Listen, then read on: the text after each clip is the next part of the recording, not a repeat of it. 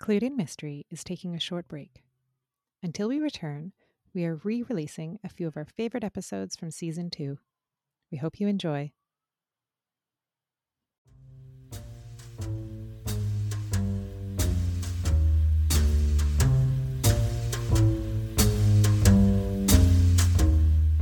Welcome to Clued in Mystery. I'm Sarah. And I'm Brooke, and we both love mystery. Good morning, Brooke. How are you today? I'm great, Sarah, and I'm very excited to be talking to you about historical mystery. Yeah, I'm really excited about this today because it's a topic that is near and dear to me. Um, it's probably one of my favorite subgenres of, of mystery, and I, I almost always have a historical mystery on the go, whether I'm listening to one or reading one. So I'll just start with uh, an overview. Historical mystery in Western writing is relatively new, uh, really only gaining popularity from about the late 1970s. Uh, but I wanted to look a little bit more broadly at historical fiction, uh, where there are some earlier examples. So, um, you know, Shakespeare, for example, wrote historical fiction plays, Antony and Cleopatra, Julius Caesar. They were set well before the time period that Shakespeare was living in. And that's one of the criterion for historical fiction, that it's uh, set at least 50 years before it's written. And that's true for historical mystery as well.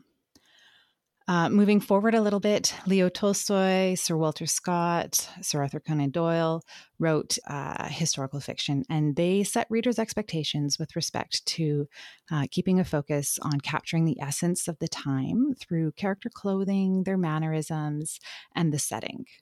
So, readers won't accept an automobile if the story is set in Regency England, unless it was an alternate history or historical fantasy.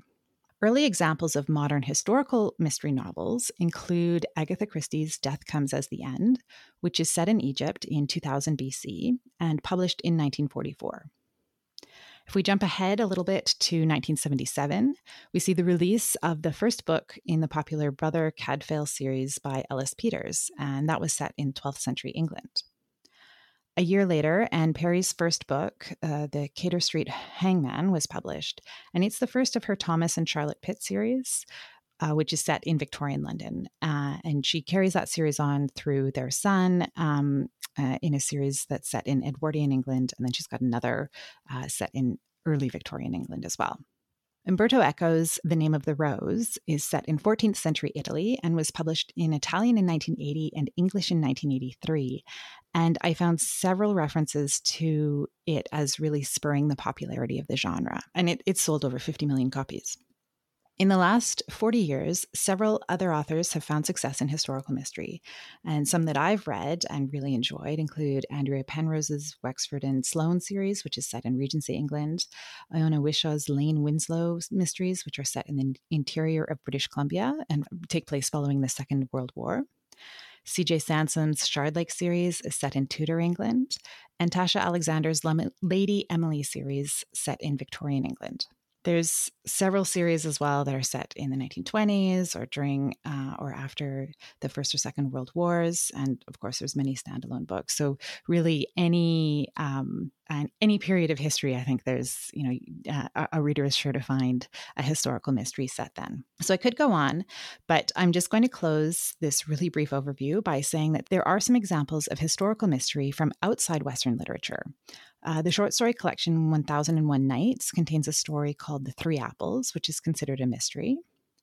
And there's something called Gong'an Stories from China, and these feature Judge Dee and Judge Bao Zhang, both of whom were real people. And I've only read uh, one story featuring Judge Bao, uh, and it was presented more as a fable. And I just started listening to um, a translation of a Judge Dee story, and and uh, I can certainly see the parallels to uh, you know what we consider modern uh, mysteries in terms of you know going to visit the crime scene and, and looking for clues. So, Brooke, I don't know if you feel the same way, but historical mystery doesn't f- seem as flashy to me as some of the other mystery categories like domestic thriller or spy fiction. You know, I don't think that the book of the summer is uh, going to be a historical mystery. But I keep returning to this genre because of the focus on solving the crime and the joy of being lost in another time. Uh, and I know you read historical fiction. Do you find the same thing? Yeah, definitely. I, I hadn't thought of that, but you're exactly right. It's not as flashy. It it maybe seems a little bit more quiet and intellectual, but um, but yeah, I find the same thrill. And the other thing that I think is so fun about historical mystery is you are going to not have the technology because even if it's just 50 years ago from now. you know, we're not going to have computers and um, cell phones and that stuff that's ready at your fingertips. And so it harkens back to the more traditional golden age mystery, I think, because the sleuth and their sidekicks have to be reliant on the clues and the evidence at hand. So I think that that's very um, endearing to me. And then I just love, like you said, to be put into another time period. And I love to learn the little tidbits that the author gives us and sort of educates us on that era, even if it's just a little bit. It doesn't have to be a lot, but I just love that. I agree. That's one of the things that I that I really enjoy. And I've never formally studied history, uh, so you know, I didn't take any university courses that were that were in history, but um, I have gone on to read nonfiction or read a little bit more about a historical period or a particular event after reading it in in a mystery, right? In a in a historical mystery, it has encouraged me to learn more about things.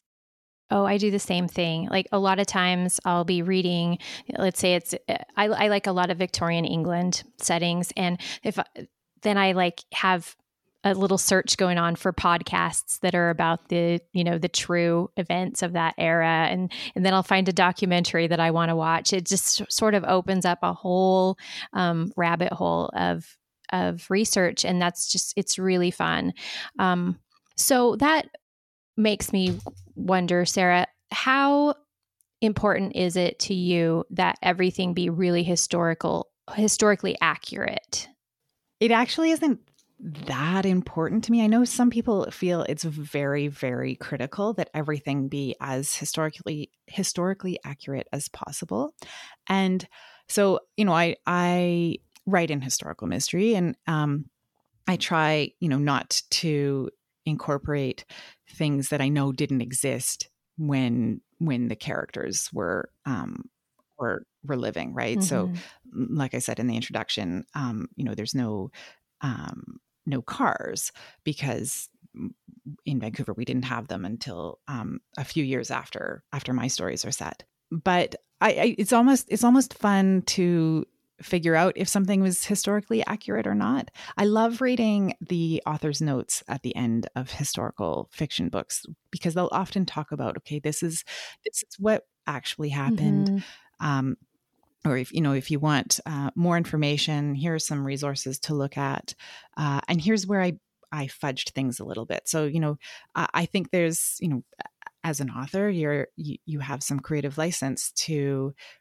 create a character to create an event to you know maybe push something up uh, a little earlier than it originally happened because it fits the story. I, I don't have any problem with that, but I think there's there's probably some people who yeah. who feel very strongly otherwise. Mm-hmm.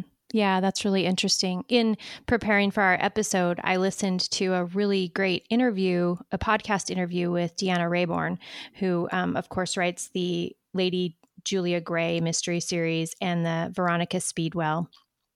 And she was saying that somewhere along the line, she got the recommendation to, as she's doing her research, decide that 70% of it is just for her and 30% of it can make it into the book. Um, so it just flavors the the prose. Um, and she was saying, you know, if you really want to learn about an era or an event, then you should probably go get a nonfiction book because, you know, her stories, she was saying, were meant for um, for entertainment and they're fiction and she's going to take some liberties and she's going to have some creative license and so i think that that's true. You know i was thinking about i, I don't write historical but you're never going to read my books and get a lesson on the criminal justice system you know or the way a crime is 100% investigated because it's a cozy mystery and there's going to be some creative licenses taken and i think we need to give that same grace to authors who write historical One of the things that I read to prepare for our conversation today was um, Agatha Christie's book, uh, her historical novel, Death Comes as the End. Uh, and so uh, there were a couple of things that I thought were really interesting. It's the only historical fiction that she wrote.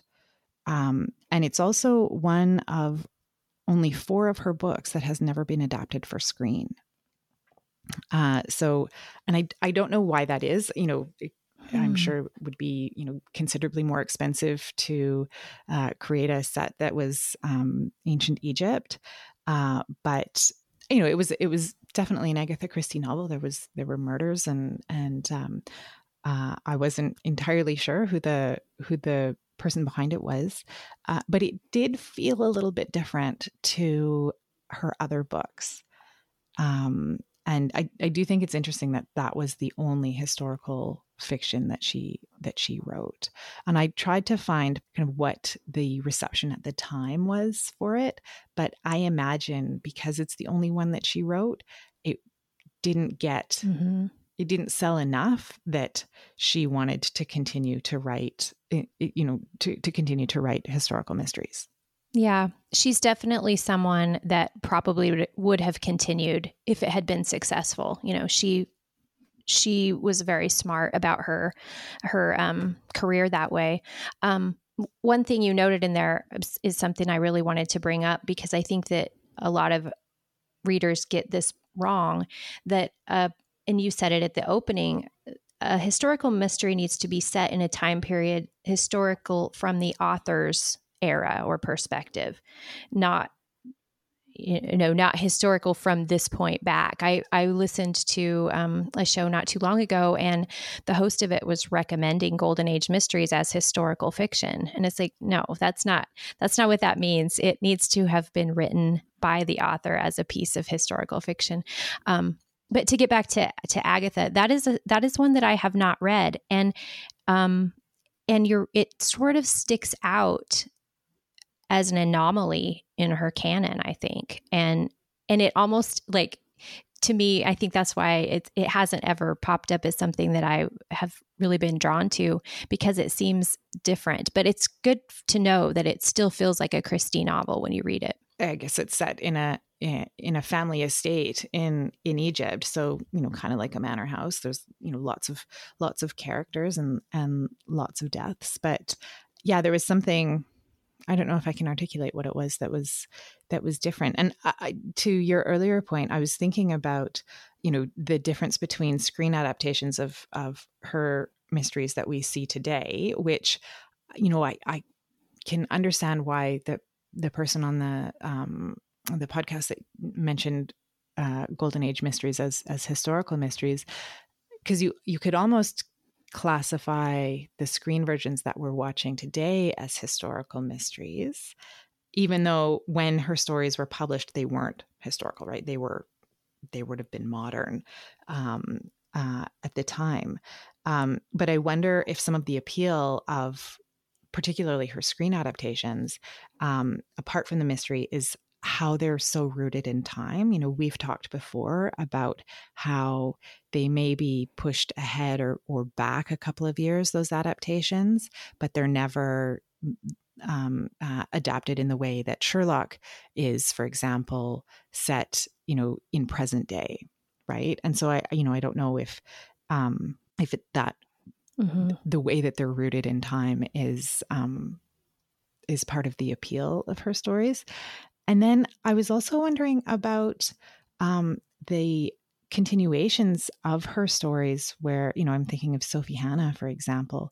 Would that be considered historical mystery? Mm. Oh, that's a conundrum.